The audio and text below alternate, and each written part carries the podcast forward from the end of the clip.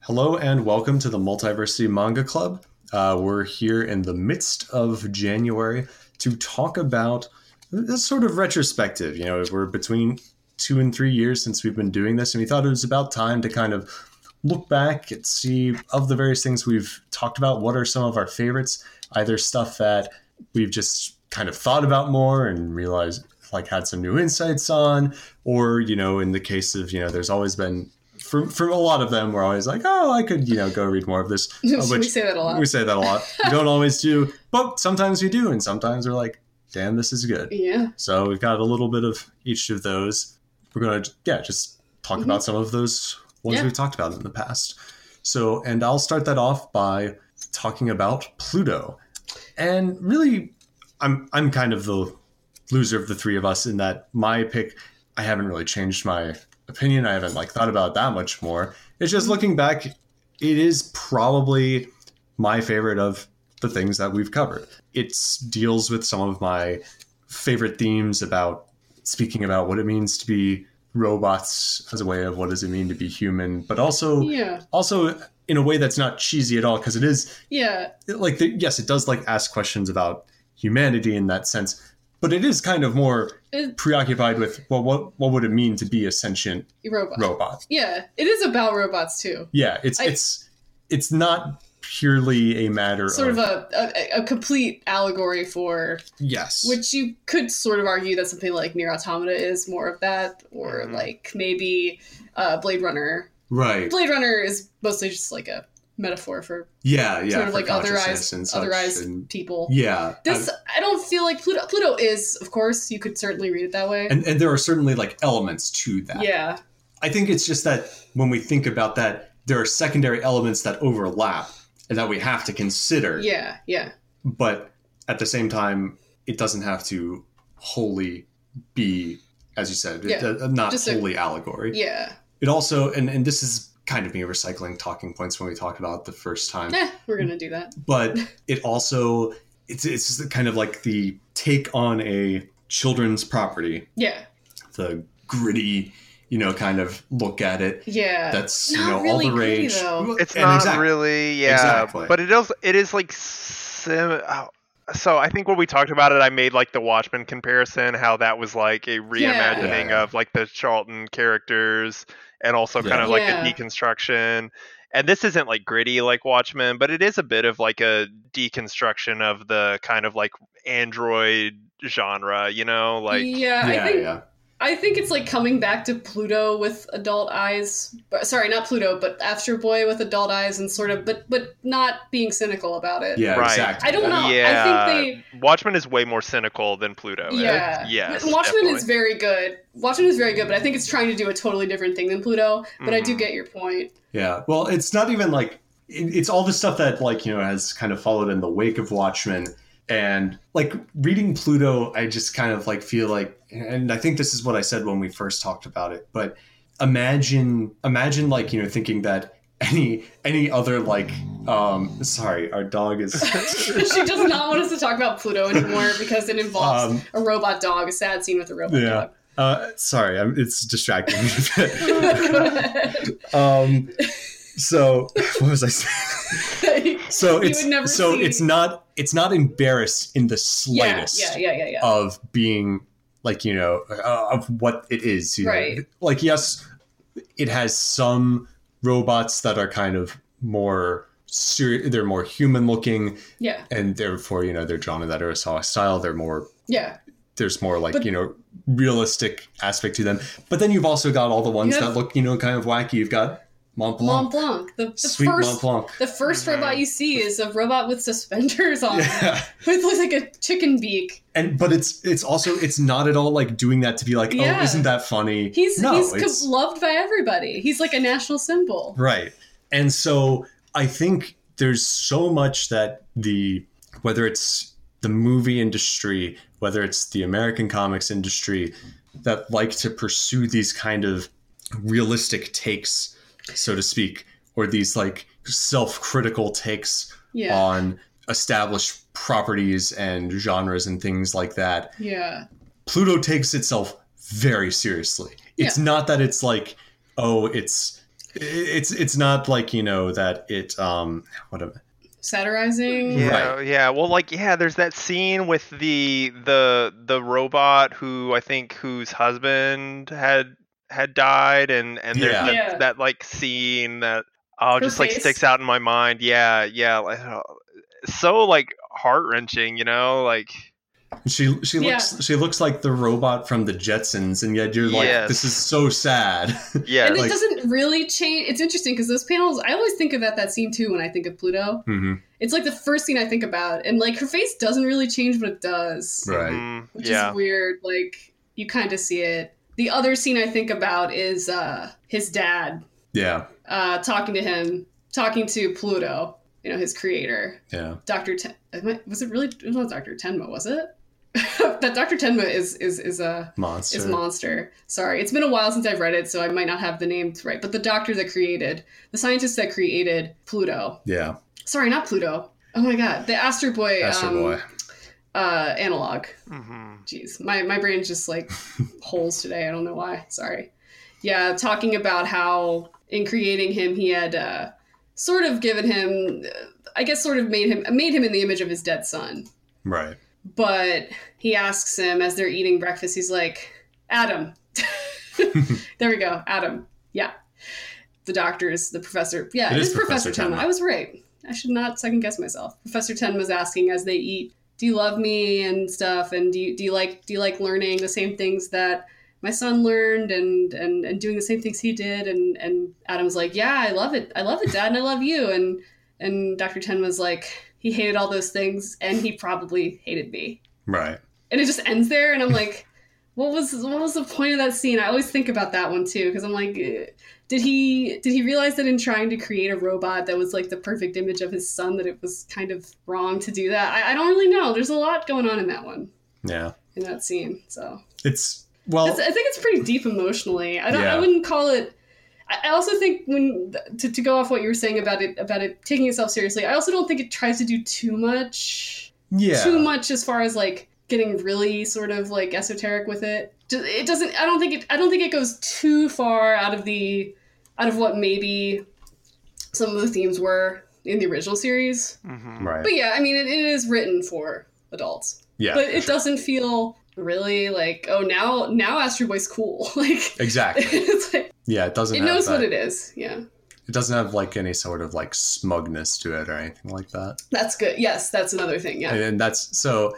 Even though I I don't feel like I have like any real new insights on Pluto since last time we read it, it is something that I just think about a lot yeah because I see all these other like attempts at you know making a another like you know property super serious and everything and just like think it makes me think about Pluto and how Urasawa gets it in a way that a Yeah. lot of other people do not. it somehow has like the Mhm. perfect tone I remember thinking that I was like if you were gonna do a serious take on like a children's property like how do This you is it. like how do you whoa Yeah. you did it perfectly I mean as far as tone goes I mean there might be some like little writing things here and there that I didn't like as much as something like say Monster Yeah. which is completely his his sort of brainchild. But yeah, just the atmosphere of it, the tone was just somehow just like absolutely pitch perfect. So Yeah.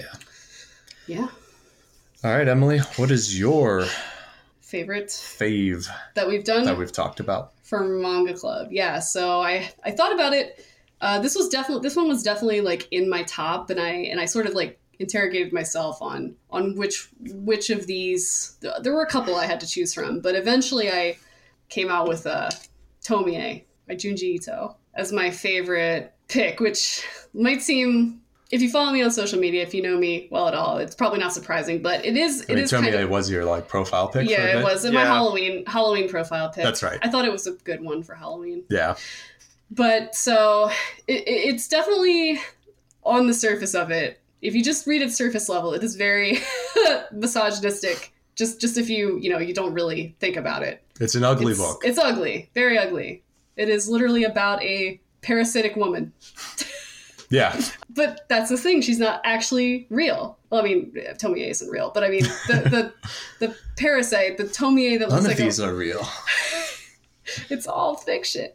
Tomie is actually sort of like a parasitic alien thing that takes on the form of a beautiful woman and and sort of seduces men and then kind of tricks them or or brainwashes them in ways that make them want to kill her, and they often do in terrible ways. Tomie when Tomie does kill people, it's sort of like weird in that she like either like takes over their bodies Right. Mm. or sort of absorbs them. She doesn't usually like go on killing sprees really, No. but she usually like incites people to kill because of her And beauty, usually her- herself. Yes, herself. And so you see these.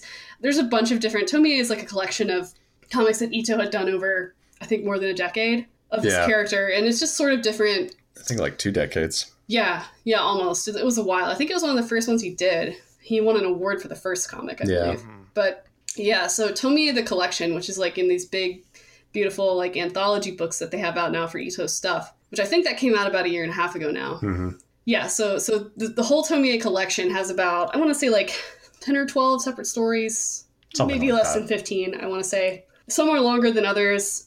Most of them involve Tomie sort of showing up and haunting someplace, Yes. meeting a man. Some have like some serial serialization. Others others are kind of more standalone, which yeah, is standalone. Yeah, yeah, and and always accompanied by this like horrific imagery. Tomie's like distorted face. You love that Ito goodness. Yes. cool. Yeah. which always is going to have weird faces. And it's funny because, like, as you read it, you start to realize when Tomie's like corruption is affecting people because their eyes start to go all sunken. They start to look really pale and sickly. Well, I mean, it's on black and white. They all, The, you know the, what I mean. The Ito look. The Ito look when, when you are just when you are really having a normal one in Juji Ito's world.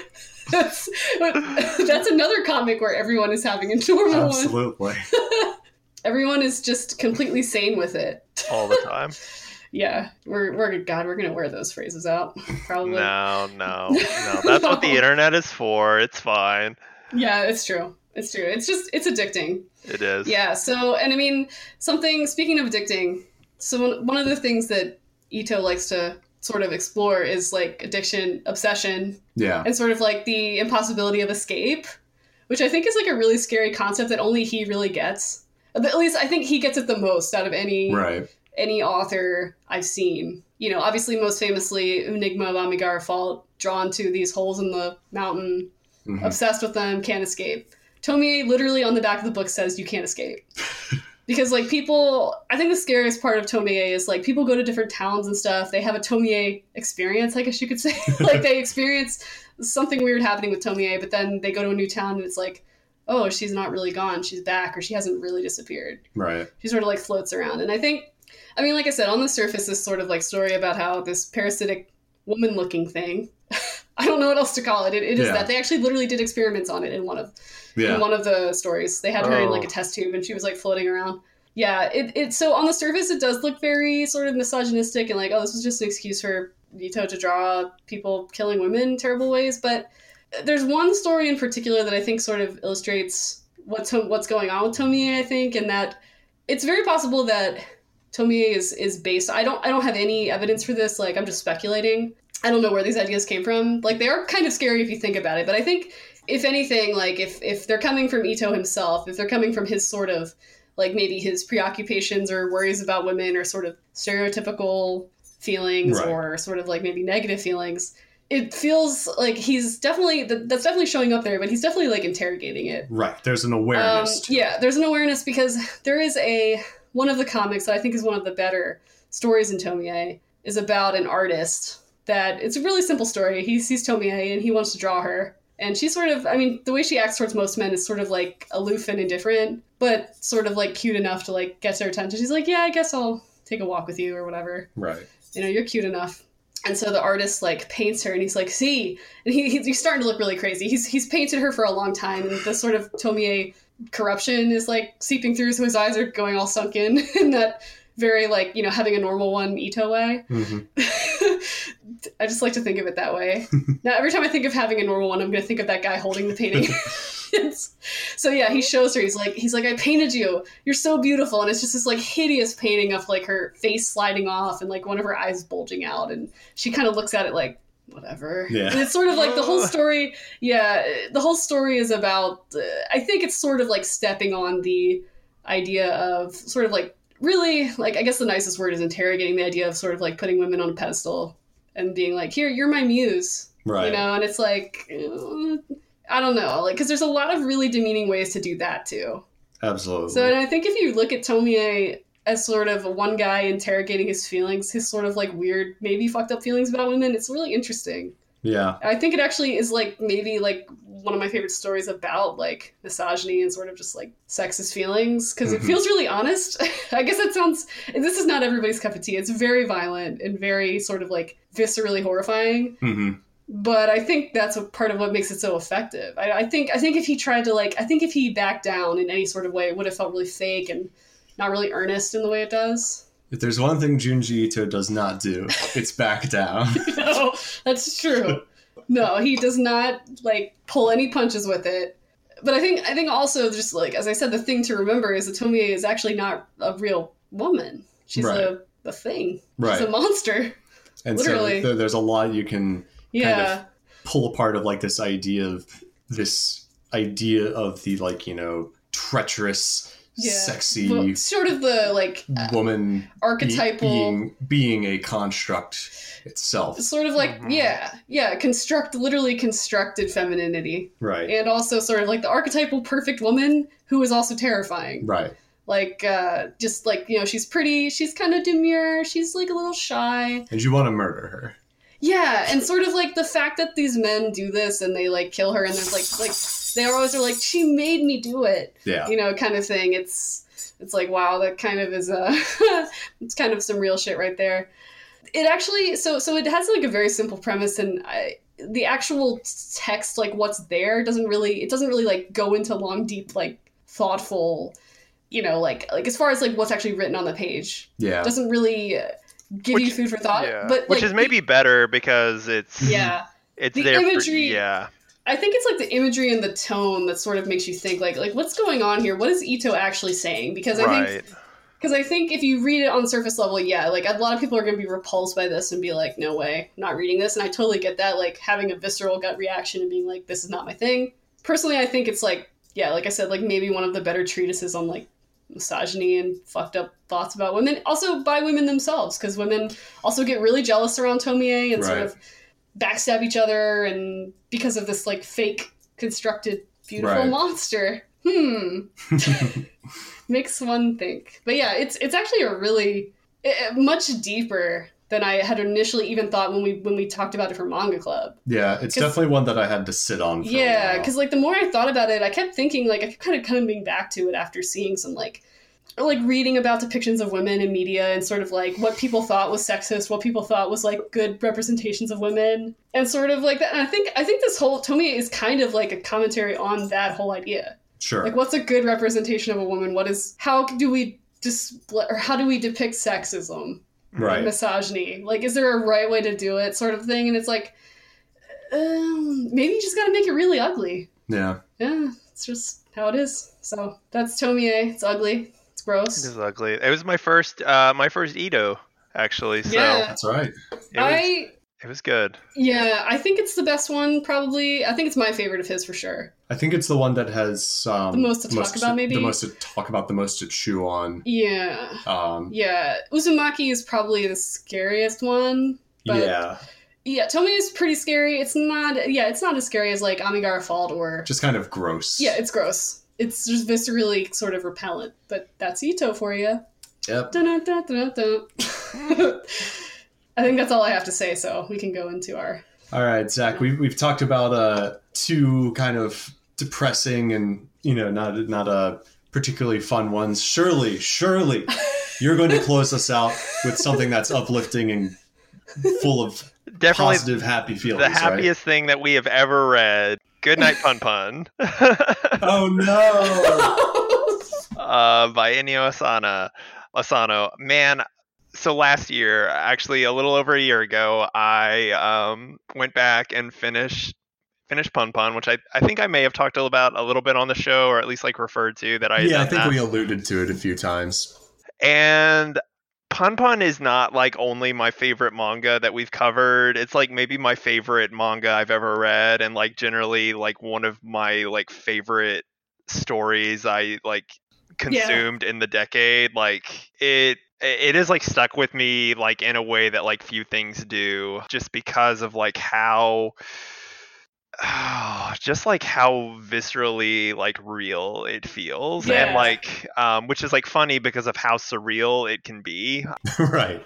but like Yeah. the feelings that it touches on are just so so relatable Yeah. even e- and like even in the like how even in their darkness like even even in like the darkest times there's like yeah Yeah. that I see like that that aspect of humanity that is trying to be be conveyed and like I mean I think so when we covered it we covered the first did we read the Two first volumes. two Yeah, volumes we did the first two. We have two Okay. because that's all we have on our. I think that's Okay. what we do because that's all we have on our shelf. Yeah. it gets so much more fucked up like How is Like- that possible? I just cannot like I can't I can't even like tell like I cannot make you understand how much darker it gets. Is it like- goes places that I never would have imagined. Like oh my gosh. you're just thinking about it now. You're going crazy. I'm going crazy thinking about some of the things that happen in this book. Just like honestly, I've Yeah. never seen its equal. yeah, it's very like.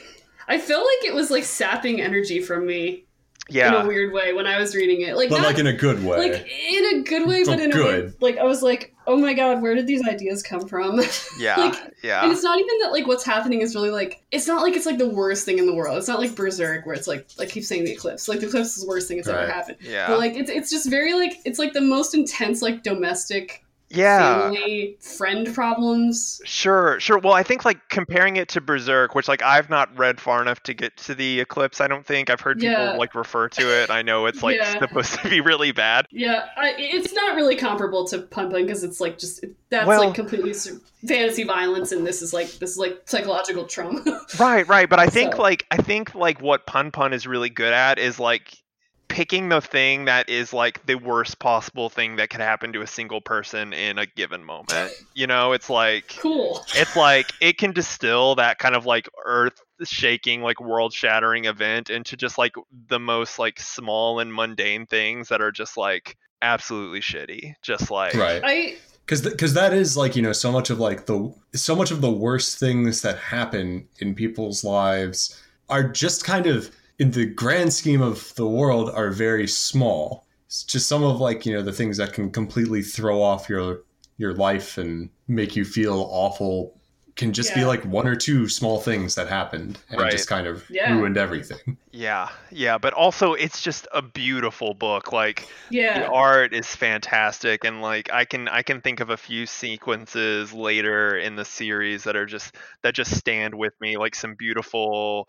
yeah like, it's, black it's Yeah. Mm-hmm. pages and things that just like very few words just convey everything through the art and it's just heartbreaking and and wonderful and like th- i think it had one of the most satisfying endings oh good in in a way like i will say like i guess this, this is the biggest spoiler i'll give is like despite everything it it ends with a modicum of hope like just the smallest good. amount of hope I You don't know, if we could stand it any other way. yeah yeah which is like uh, like i don't know there, there's something about that kind of story that can just like bring you through just hell and then you come out with just the tiniest little glimmer and that yeah kind of like seems to balance everything out yeah it's it's just really satisfying and i don't know it probably says a lot about me that i like it so much but What do you what do you think about the decision, the artistic choice to make them like these little ducks? The main character and his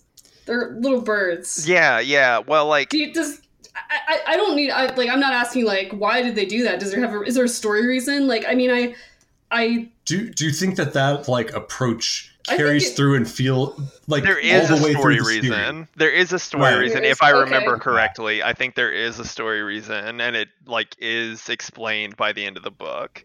Okay. I think it's really cool. I just yeah, I don't have a problem with it. I think it like Wow. I, I, yeah, go I ahead, don't. sorry. I don't think it's like by the point that you guys get a- as far as you guys got, but there are some really cool things in the book where like as Pun Pun ages and like different events happen, and he like kind of changes into a new form to represent. Oh cool. the the like life stage or like the event that has like things that are like monumental to him change Right. his appearance um, and then he Okay. will look like that until like the next kind of the like next. the Interesting. next big moment happens and it's really interesting and it's things that are like even more obtuse than like a bird boy like it gets weirder There's, uh, yeah, I believe it. yeah so it's really cool i think i it's one of my like favorite parts of the book I think it's like I think well, another thing I remember about Pun Pun two things that I thought were really good is like I think it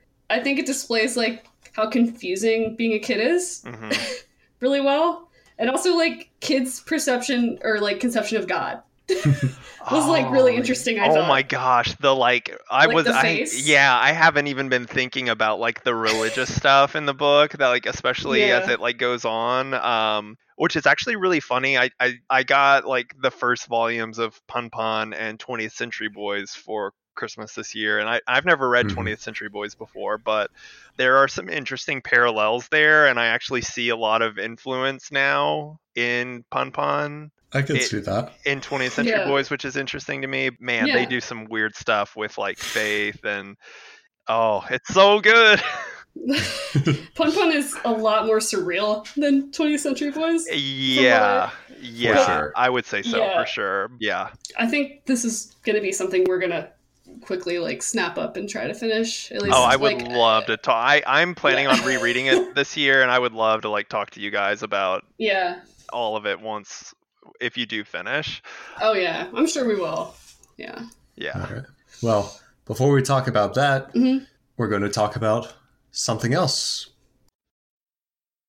Hi, everyone. Walt here. Shortly after recording this episode, like one day after, we came up with a new idea for the book club portion of the show. Starting with our next book club episode, mid February, we're going to be reading all of One Piece. That's right, all nearly 1,000 chapters. While we're reading, we'll be posting some commentary on Twitter under the hashtag One Piece Club. Well, honestly, it'll probably mainly be me posting funny faces with the caption, When You Nut. Feel free to follow along with us as we progress and shitpost side by side with us.